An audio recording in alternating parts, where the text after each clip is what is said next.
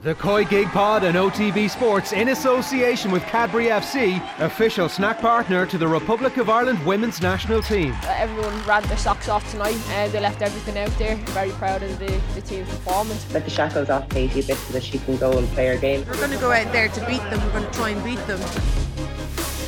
Coming soon to the OTB Podcast Network, the COYGIG Pod in association with Cadbury FC. With me, Kathleen McNamee, ESPN journalist and football writer, and alongside me, former Ireland international Karen Duggan.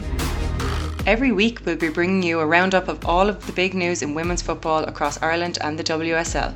We'll have plenty of debate over our team of the week, and of course, some big name guests giving us all the gossip on life in the world of women's football. To make sure you catch every episode of the COYGIG Pod, subscribe now on the OTB Sports app and turn on your push notifications.